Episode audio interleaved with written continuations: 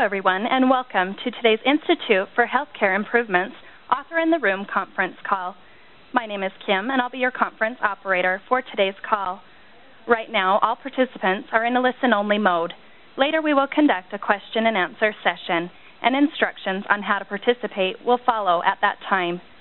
As a reminder, this call is being recorded. If you should need operator assistance at any time during the call, please press star zero on your touch tone phone. I would now like to introduce your moderator for today's call, Madge Kaplan, Senior Communications Strategist and former editor and health correspondent for National Public Radio. Madge, you may go ahead. Thank you very much. Well, hello and welcome everyone to Author in the Room, a project of JAMA and IHI, that is the Journal of the American Medical Association and the Institute for Healthcare Improvement, all made possible by a generous grant from the Robert Wood Johnson Foundation. I am indeed Madge Kaplan, Senior Communications Strategist at IHI, and I'm going to serve as moderator for these monthly discussions. They are designed to bridge the gap between knowledge, what is published in an article, and action, being able to translate knowledge into steps that can improve clinical practice and patient care. Today, our featured author is Dr. Susan Hendrix. She's the first author of the article, Effects of Postmenopausal Hormone Therapy on Urinary Incontinence, published in the February 23rd issue of JAMA. Dr. Hendrix is professor of obstetrics and gynecology at Wayne State University School of Medicine, where she also serves as director and principal investigator of the National Institutes of Health sponsored Women's Health Initiative. Welcome, Dr. Hendrix. Hendrix. Thank you, and good afternoon. Also with us today to launch Author in the Room and to help focus our discussion on the application of Dr. Hendrix' findings are Dr. Donald Berwick, President and CEO of the Institute for Healthcare Improvement, and Dr. Kathy DeAngelis, Editor in Chief of JAMA. Welcome, Dr. Berwick and Dr. DeAngelis. Thanks, Madge. Thank you. Glad to be here. Terrific. The purpose of today's and future Author in the Room calls is for you to hear directly from an author about research findings that can improve patient care and clinical practice. Because we know that making the leap from what's on the page to changes in how care is delivered can be daunting. Each Author in the Room call will also be guided by a clinical improvement expert who will suggest how to first plan, then try out new ways of doing things on a small scale, observe the results, refine your methods, and eventually get to a place where the change or changes have the desired impact and can be fully implemented. IHI and JAMA plan to study the degree to which Author in the Room participants incorporate clinical improvements suggested by our experts and the impact these changes have on clinical practice. We ask that all participants complete two short surveys immediately after the call and three months from now. And we thank you for taking the time to complete the surveys so that we may carefully monitor and measure the value of these discussions. Over 140 of you registered to be with us today, including a few members of the media, on a background basis only. One other note, as Kim said, this call is being recorded and will be made available on the IHI and JAMA websites. So, welcome all, and let's get started. And since this is our first author in the room call, before we turn to Dr. Hendrix, I'd like to ask Dr. Berwick and Dr. DeAngelis to say a bit more about the goals of these conversations and how those of you who've joined us can get the most from them. Dr. DeAngelis, why don't you start? Well, I'll tell you what. This is one time I'd like to hear gentlemen before ladies. okay. All right, okay? Doc, Dr. Berwick, you're on. Well, thanks a lot, Madge, and uh, I want to express my appreciation to JAMA for the opportunity to work together with them on this important project. Um, we say in the world of improvement, quality improvement, that all improvement involves change. Not all changes are improvement, but all improvement involves change. The good changes come from science. Uh, work like Dr. Hendrix and others give us a firm intellectual foundation for uh, altering the status quo into a better status quo. Um, and so uh, the, the, the foundational uh, step toward proper change, in my opinion, begins in the kind of science that JAMA exists to publish. But that's not enough. having a scientific paper, even a brilliantly designed one, available in the literature is not the same as helping patients. It takes a translational step to move that knowledge into action, and we have, unfortunately, tremendous amount of knowledge in our industry in healthcare that the gap the time delay and the incompleteness with which good science reaches active practice is unacceptably large. Um, uh, literally decades can pass between the publication of even an important paper and its widespread use in practice. The reasons, in my opinion, don't have so much to do with resistance or ignorance as they have to do with the difficulty of actually making changes, taking taking stuff from science into the real world. Dr. DeAngelis and I have uh, been colleagues for years, and we've talked about the possibility of a project like this, which helps speed that migration, uh, as we said in our recent JAMA editorial on this project, from page to patient. This project will be successful if we're able to take the best science as appearing in the pages of JAMA, working with participants in calls like this, and helping you move this very, very rapidly into changes in practice that help real patients uh, as soon as as we possibly can do so. We have enormous respect for the problems that practitioners have in making changes in practice and for the skepticism that they ought to have before they take action. But we're here to help, and through this call, hopefully, we can make that bridge between the science and practice with you together in discussion uh, through this hour and in follow up. Thank you. Dr. DeAngelis. Well, I uh, echo what Dr. Er- Berwick said, but uh, from my perspective, I think one of the most uh, fascinating things for me since I became the editor in chief of JAMA is just how often, or, or I should say, how the lack of how often anything that uh, we publish or is published in other journals, but I specifically know about JAMA, obviously, that that make good sense, are well documented, uh, absolutely evidence-based medicine, and yet we get other papers that show that it, it just doesn't seem to be penetrating. And so when when uh, Dr. Berwick and I were discussing the possibility of doing this, uh, it seemed like such a superb way to to study and see if we could find out what is that gigantic barrier or what are the barriers. And uh, I think uh, we're also very grateful to the Robert Wood Johnson Foundation for funding this to see if we can find some of the reasons for this lack of translation from evidence based medicine to actual practice. Okay, thank you. Well, those are the challenges in our shared mission.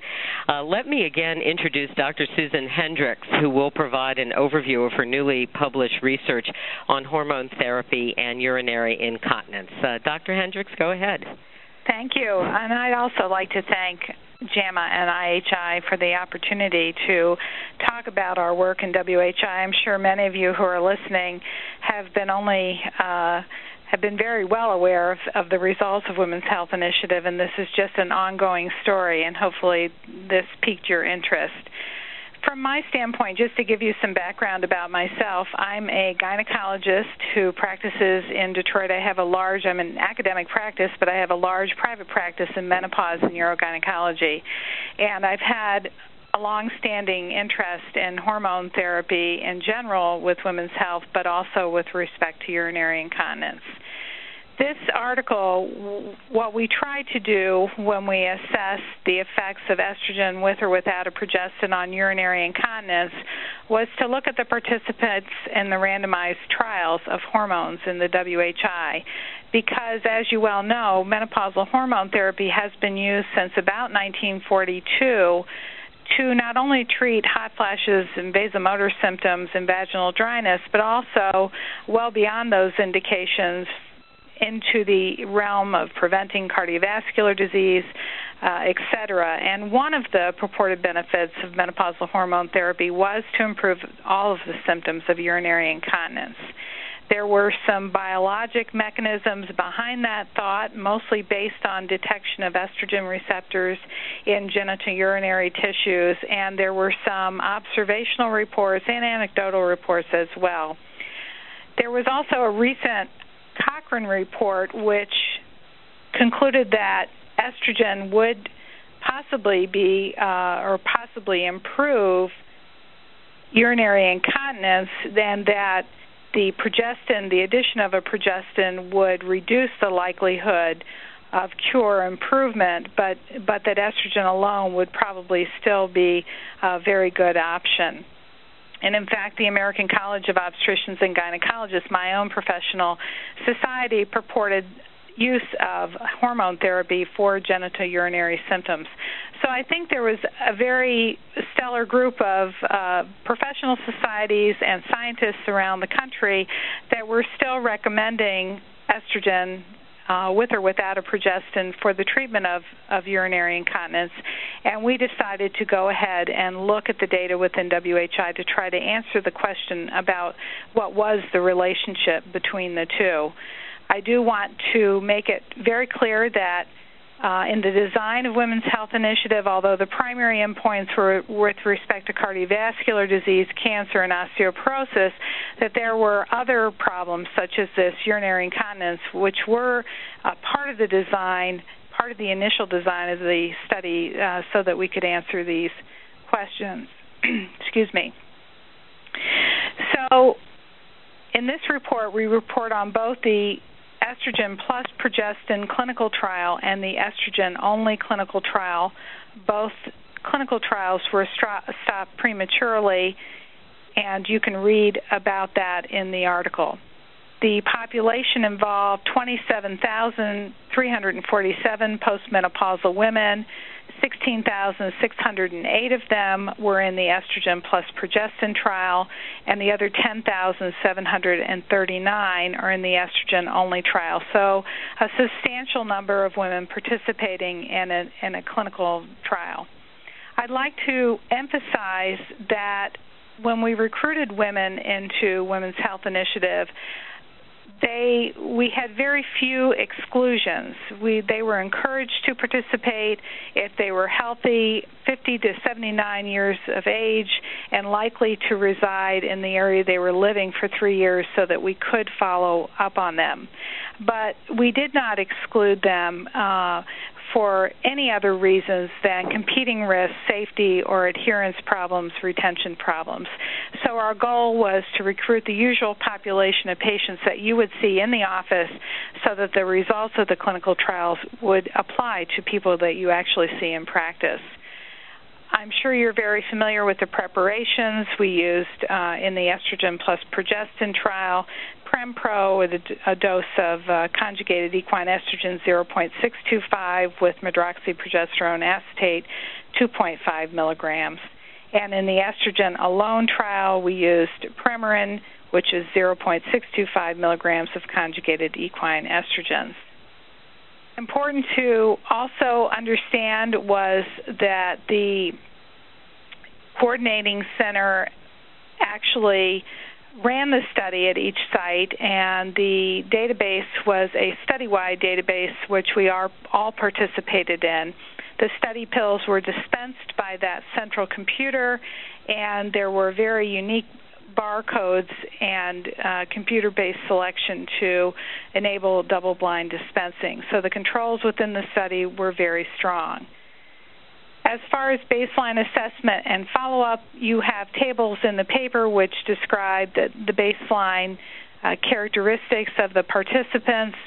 The detailed questionnaires are in the paper, but just briefly, uh, women who answered the question, Have you ever leaked even a small amount of urine involuntarily and you couldn't control it, were categorized as having prevalent urinary incontinence those that answered the question, when do you usually leak, with only when I cough, laugh, sneeze, lift, stand up, or exercise, were considered to have stress urinary incontinence.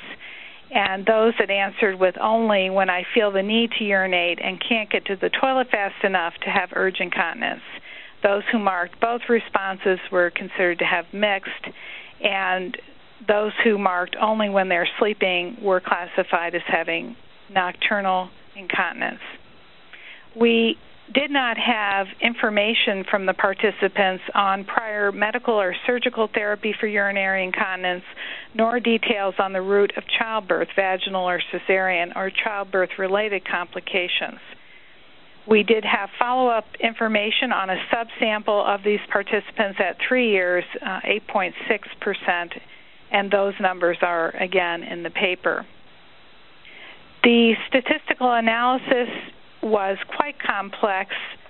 but suffice it to say, we used the intent, intent to treat principle where everyone was analyzed according to where they were randomized at the beginning of the study, and anyone who we had information on uh, were analyzed uh, for the final results. Getting to the results, and I'll try to be brief here. The study flow is in the figure that's in the paper, and tables 1 and 2 describe the baseline characteristics.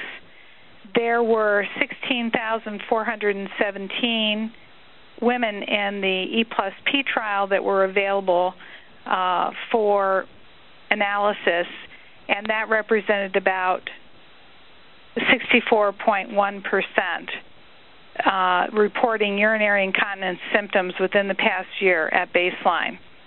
This was uh, stress incontinence was reported by about 41% of incontinent, incontinent women in the estrogen plus progestin trial, and 36.7 of those in the estrogen alone trial.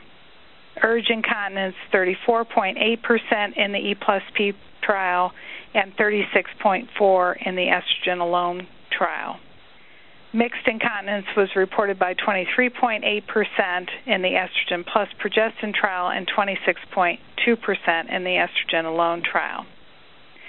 Importantly, these numbers seem somewhat high because of the definitions that we used leaking of any urine, urine in the last year.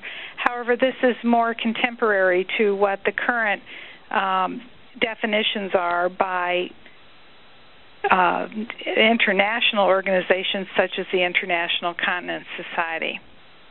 As far as new onset or incident urinary incontinence, menopausal hormone therapy was associated with an increase in incidence at one year of any urinary incontinence, and the, and the relative risk for the E plus P trial was 1.39, showing an almost 40% increase in risk in the estrogen alone trial, the relative risk was 1.53.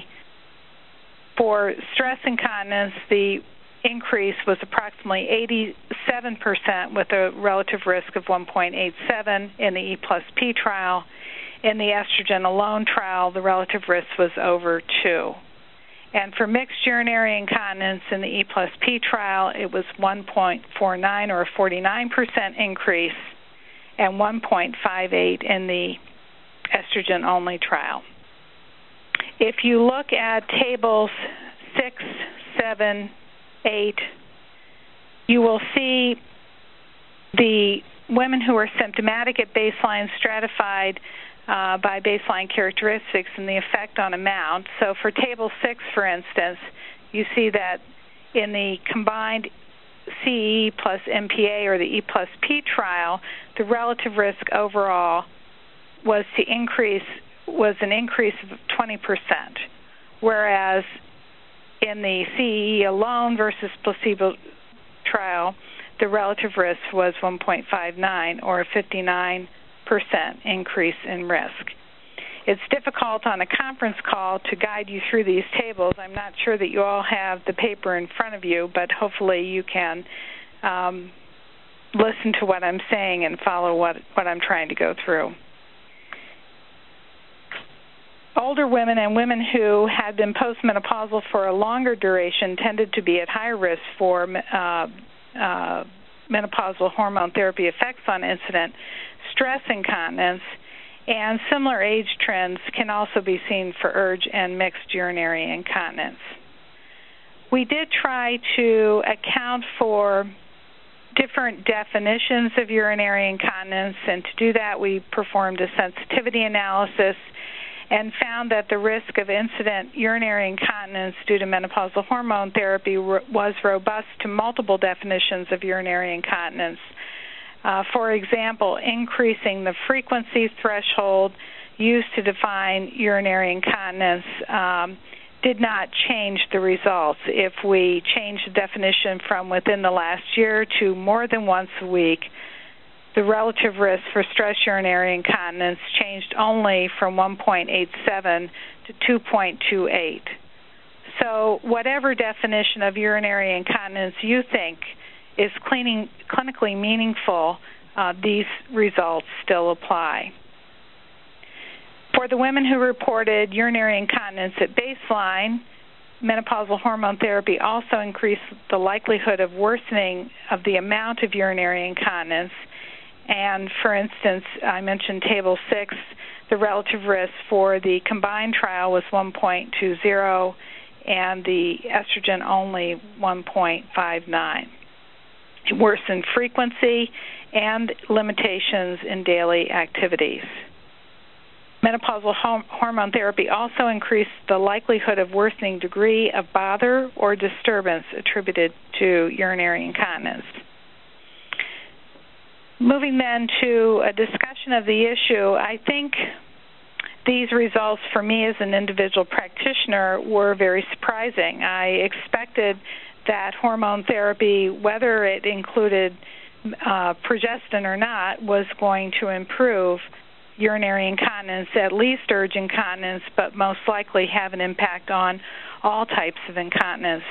And this was uh, really consistent with all the previous literature up until the publication of the HERS trial that had been that had preceded uh, this current research. There had been 28 trials of various hormone preparations that had shown subjective cure and improvement uh, rates were higher in women receiving estrogen for both urge and stress urinary incontinence. And although HERS found um, an increase in the risk for urinary incontinence, it was not brought into the mainstream of clinical practice. I think one of the biggest questions we had was why menopausal hormone therapy would what would be the biologic mechanism by which it would worsen this condition. And needless to say, the basic science in this area is very limited, but there has been a recent randomized trial of women receiving 2 milligrams of oral estradiol over six months which showed significant decreases in total periurethral collagen.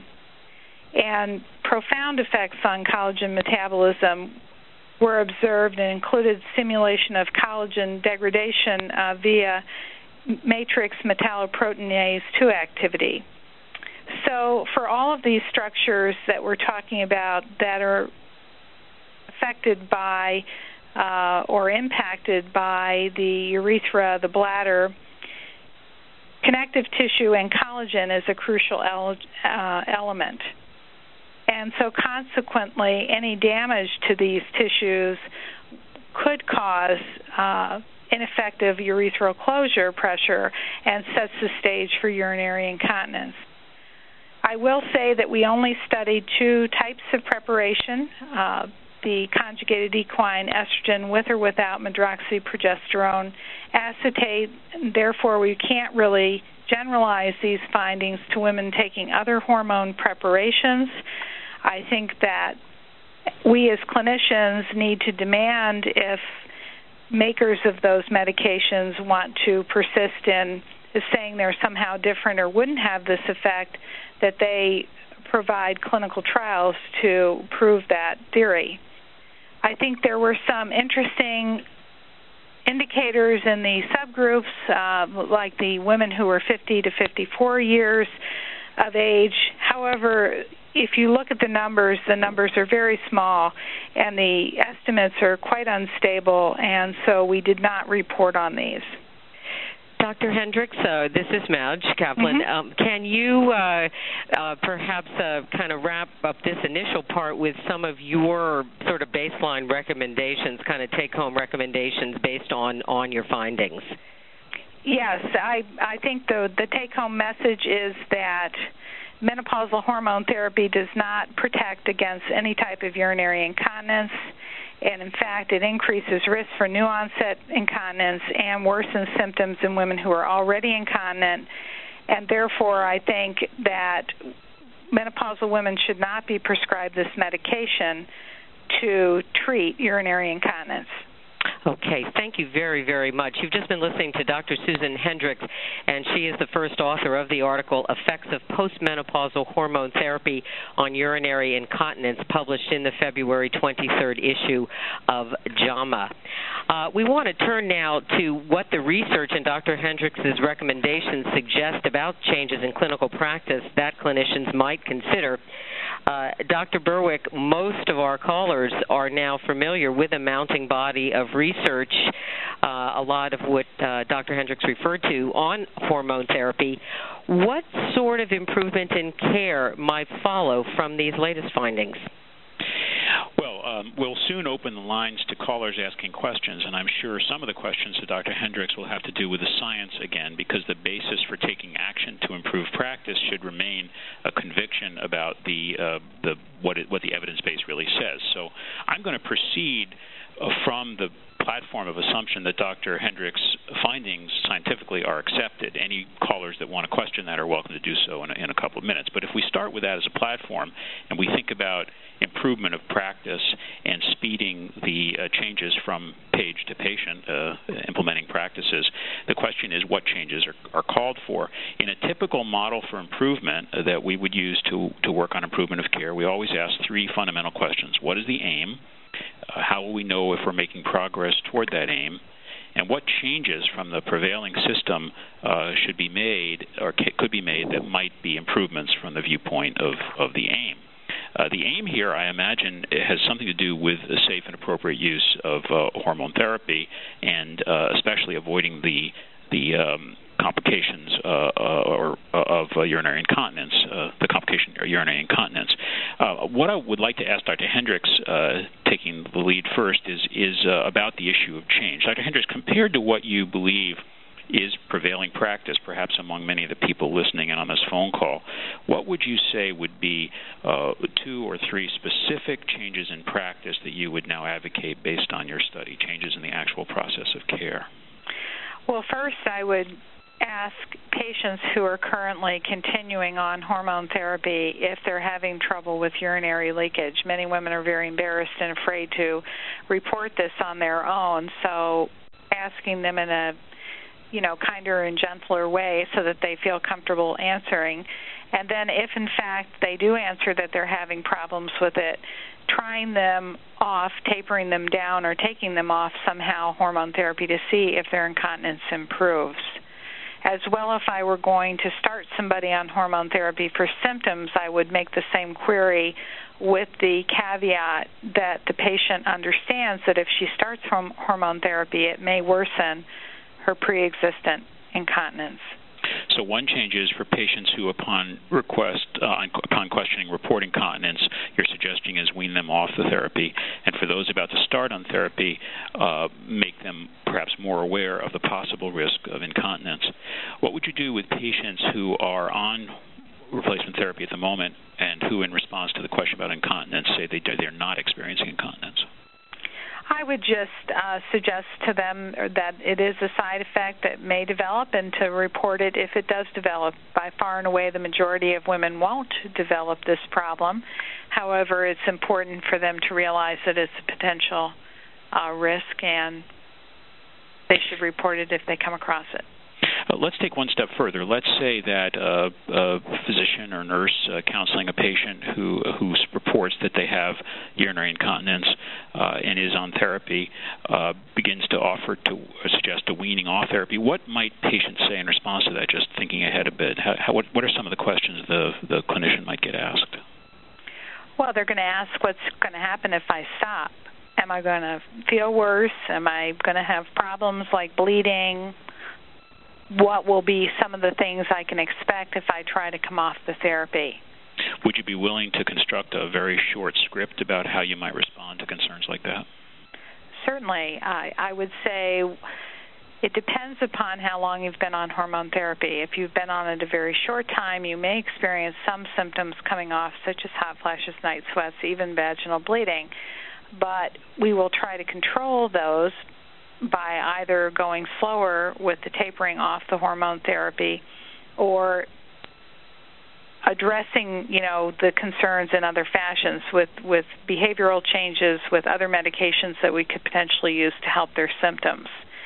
As well um, if they're worried about their overall sense of well-being you know I try to reassure them that although we thought for many years that hormone therapy made women feel better overall quality of life that in fact those uh, were not those findings were not uh, found with the Women's Health Initiative, and, and, that although I hate to say that there's a lot of uh, there's a lot of passion about what estrogen can and can't do, but they should realize that they will probably feel just fine coming off of it, and that we should we should wait and see what happens rather than expecting that they'll feel worse.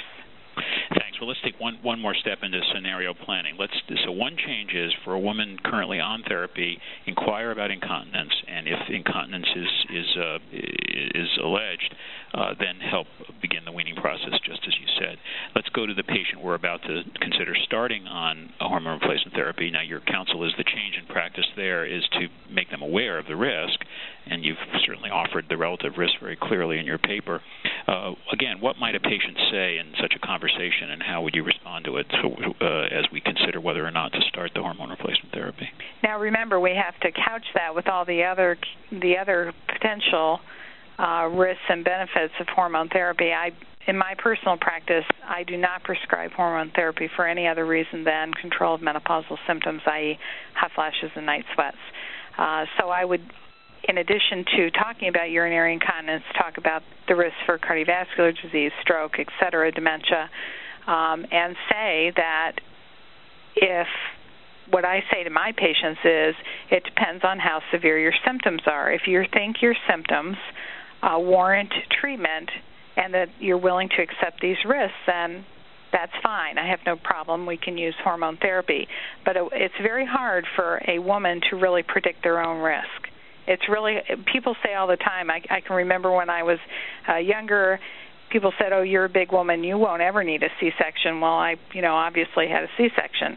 We can never predict our own risk. So I I just make women aware of the risks and try to make them uh, go through a thoughtful exercise about whether they really think they need it.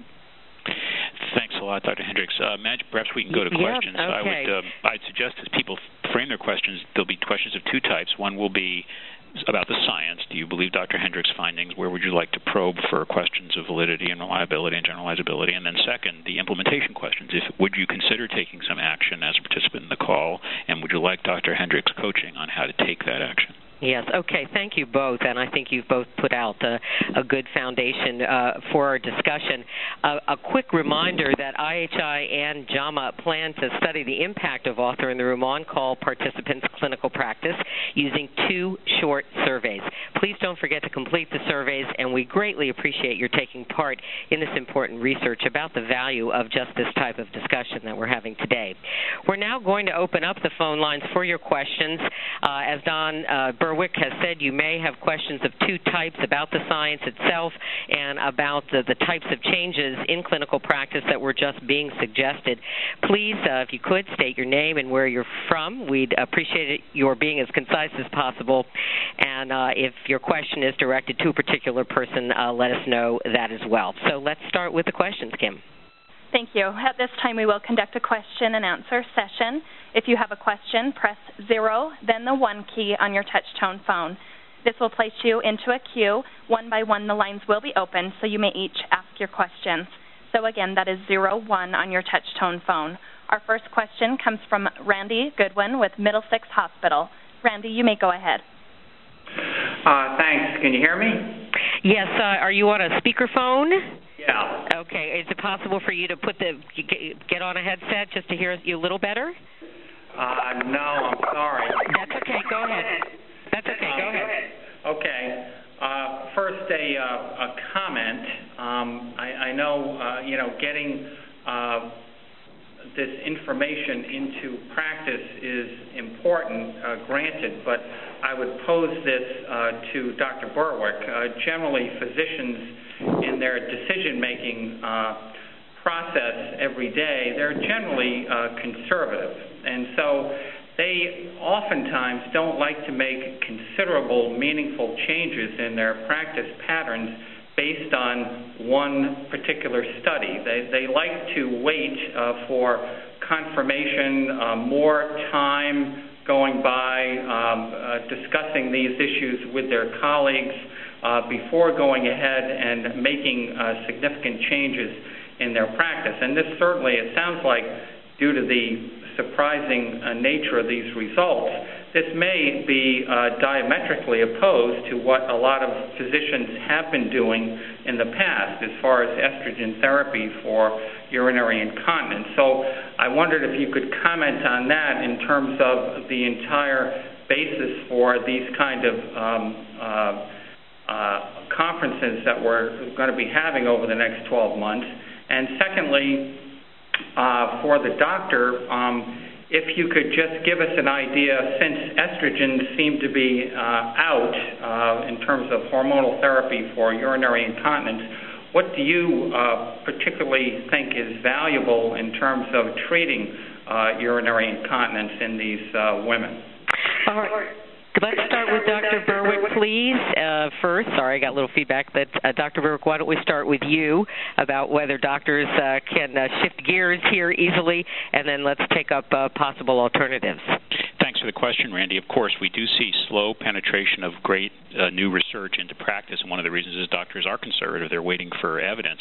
I would put the question here and ask perhaps Dr. Hendrix to comment on the the, the, relative evidence base of the status quo practice compared to what Dr. Hendrix has found. We have here an enormous study uh, with a superb design with relative risks in the range of 1.2 to 2.0 significance levels uh, below uh, 0.001. Uh, this is an extremely strong uh, set of findings, and uh, it to me, when when we commit to being evidence based, I'd say, well, well, I'm a Bayesian. When we have uh, new evidence of uh, such enormous quality as this compared to a status quo, which is largely based on non-randomized uh, and not as systematic research, isn't our duty as physicians to accept the evidence and act on it promptly, establishing a new status quo?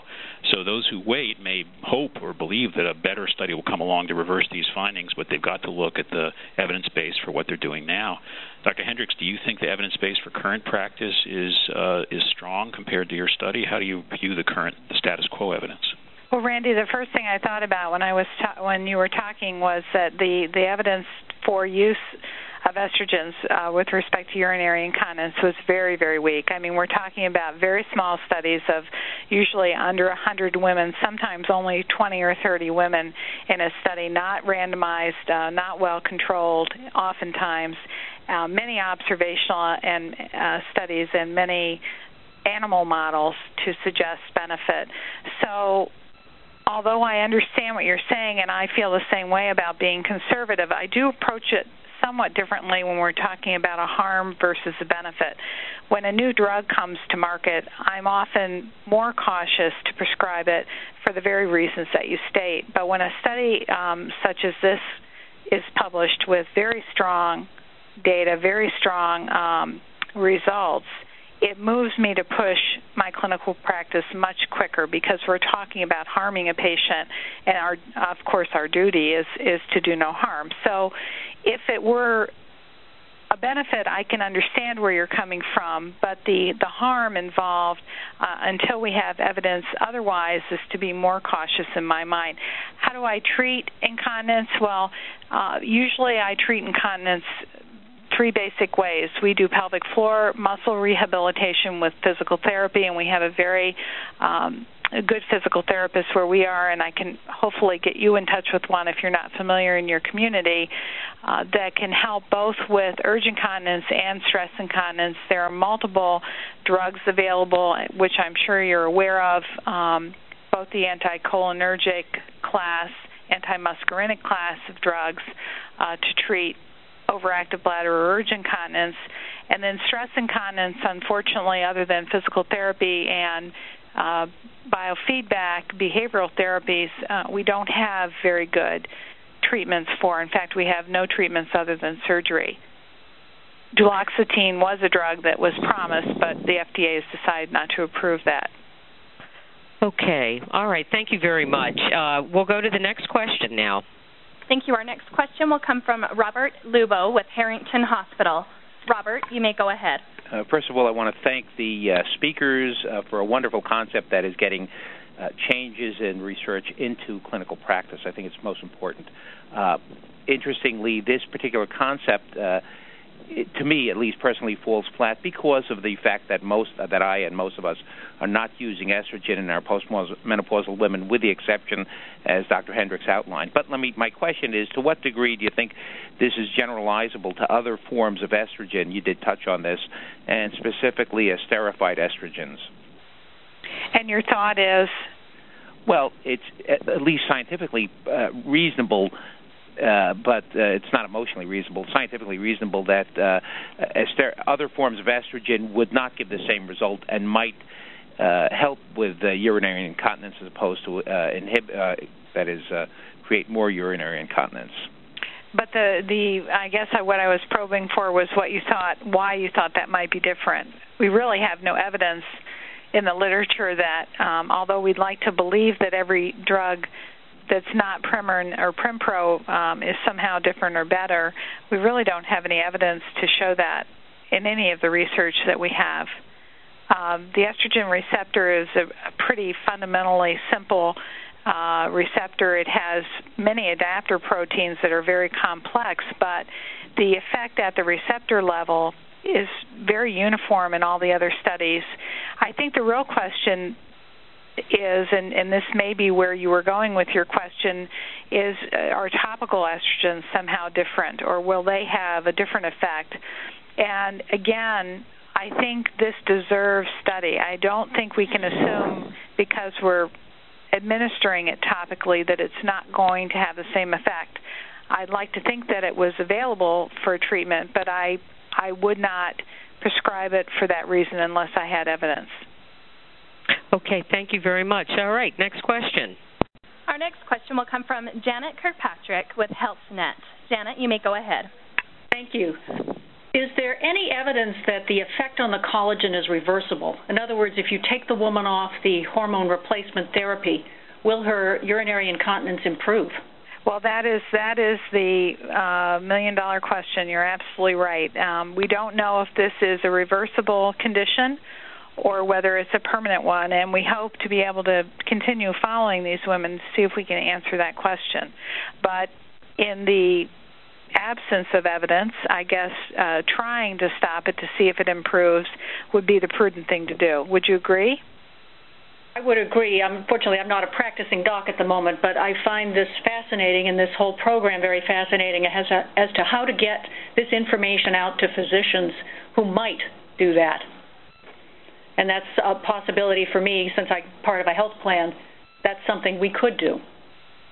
All right. Uh, well, we'll count on you to help spread the word. But thank thank you very much. Uh, next question.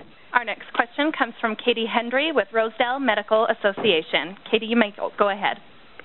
Uh, yeah, thanks. Sort of, sort of extrapolating on the whole question of what other estrogens might might do and and so on. I, I understand you probably don't have an answer to this, but um, it made me think of all the people who are getting oral contraceptives and if there's some effect of the estrogen um, on the collagen, do we have any clue as to whether or not we're going to be creating more problems down the line? Or is anyone even thinking of that? You've you've got another wonderful question. I'm I mean, uh, interestingly, I if I had to make a guess in that direction, I guess what I would say is that uh, the effects that we seem to see with postmenopausal estrogen administration have to do with administration and aging, and the and aging is really an an important concept. I I think it would be a very important question to answer if women are becoming incontinent. You know that women in premenopausal or reproductive years have a very low frequency of incontinence. However, it is underreported and uh, has recently been reported as increasing. So this may be a real concern, and I'd like to tell you I had an answer, but I don't, and I think that would be an important study. Thank you. Next question. Our next question comes from M.E. Juka. with Medical College of Wisconsin. Please go ahead. Hi, I'm very happy to participate in this discussion, and I've been following the Women's Health Initiative, as I'm sure everyone here who's uh, participating has been since it first hit the papers.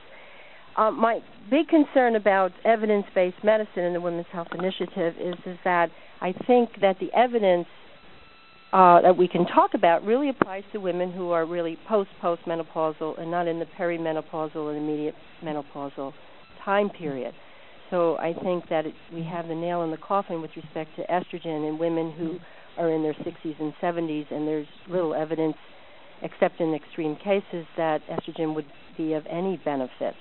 But in looking through these um, tables, you know, the numbers that you have in the early, at least what we presume the early postmenopause of the 50-54, the numbers are small and the numbers are definitely not statistically significant. And in the women who were urinary incontinence at baseline, actually there's a suggestion that there what might have even been slight benefit, although again it's not statistically significant. So I really I think that we need so much more study in women who are entering menopause and what are the treatments that can do to help them at that time. I do have um, one patient who was started on estrogen prior to the Women's Health Initiative and uh, did not complain of urinary incontinence at the time she was started on it, and then afterwards noticed that she stopped having stress incontinence. Yeah. And then I've... went off estrogen because of the Women's Health Initiative and requested to go back on it because it improved her stress incontinence. Of course, that's only an N of one. Uh, one other comment in terms about the um, collagen. I find that uh, extremely interesting. The study that they did that on was they did what 50? I think there were 57 patients or mm-hmm, mm-hmm. 50 patients. And um, what I find interesting is is that there is at least one fairly large study which was an observational study that was done years ago by dermatologists who have dem- who suggested that women who took hormones had better collagen because they had less wrinkles. And then there is the epidem- there is the evidence based on estrogen replacement being um, helpful for patients with osteoarthritis, which is a whole issue that didn't get explored by the Women's Health Initiative. But what I would like to, in terms of, we're going to talk about evidence-based medicine. I would, I always like to couch it in terms of let's talk about what the evidence is, and the evidence is based on women who are well past menopause. Well, you you have some very important points, but let me um, uh, just weigh in on the issue of age. It is true that the mean age in WHI was uh, over 63 the reality was there were 5,521 participants in the E plus P trial, and I don't have the number off the top of my head in the estrogen only trial, um, who were between the ages of 50 and 59. I don't consider that a small number of women. In fact, it was well over. Uh, 3,000 women who were between the ages of 50 and 54. The largest trial prior between 50 and 54 uh, but uh, combining the E plus P and the E alone trials. Uh, there were there were over well over 3,000 participants, and I don't have again the number off the top of my head. It's about 1,200 in the CEE. Right, and there are about there are over 200. But my question has always been is how postmenopausal were those women? Well, in terms of were they were were these women who were 50 had they gone into menopause at 40 so they would actually be 10 years postmenopausal no and and uh let me finish uh real sure. quick what i was going to say just so we don't we give other people an opportunity sure. um the it is true that we tried to answer the question for all women, not just women making the transition, because we were all starting women on hormone therapy for cardiovascular prevention, or at least many of us were. So the fact that we had so many younger women seems to be ignored by many people looking at WHI. And if you look at, for instance, the stroke results uh, that were published in the estrogen plus progestin uh, paper, the highest hazard ratio, now the absolute risk is lowest because the youngest women are at lower risk for stroke, but the highest hazard ratio was in the youngest women. So, although I understand what you're saying that we we do and I totally agree with you, we do need more information on women making the transition. I don't think we can dismiss the effects um, on women who are making the transition because the the data don't speak to that. I mentioned before, if you look at the age subgroup uh, analyses, they you cannot the power just isn't there to make a a substantive uh, conclusion. Right. And, and so we can't dismiss it because we don't have the power to look at that age group. We have to accept the fact that the probability is it's the same effect in all populations and we what we need to do is have further research to clarify the the actual effect in younger postmenopausal women. Okay, let, thank you very much. Let's try and squeeze in one more quick question, and then we're going to have to uh, wind up. Thank you. Our next question will come from Tom Matlock with Wickenburg Healthcare Alliance. Please go ahead. Hi, I have a couple of questions for um, uh, Dr. Hendrix, and uh, one of them is very practical, and that's uh, I, I can't recall, of course, never having read anything about Premarin uh, since we've all lived with it for 50 years.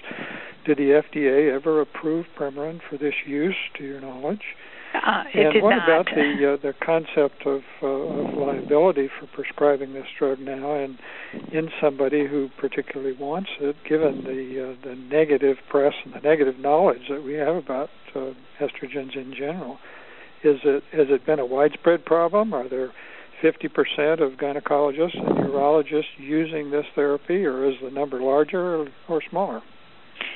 Well, that's a great question. I don't know. We don't have a sense of how many people use uh, hormones to treat urinary incontinence. We know that there's a strong feeling that it in the gynecologic and urologic community. I just gave grand rounds to urology here at Wayne, and, and they were very dumbfounded. Uh, they thought this was their one foray into gynecology, and now it's been taken away from them.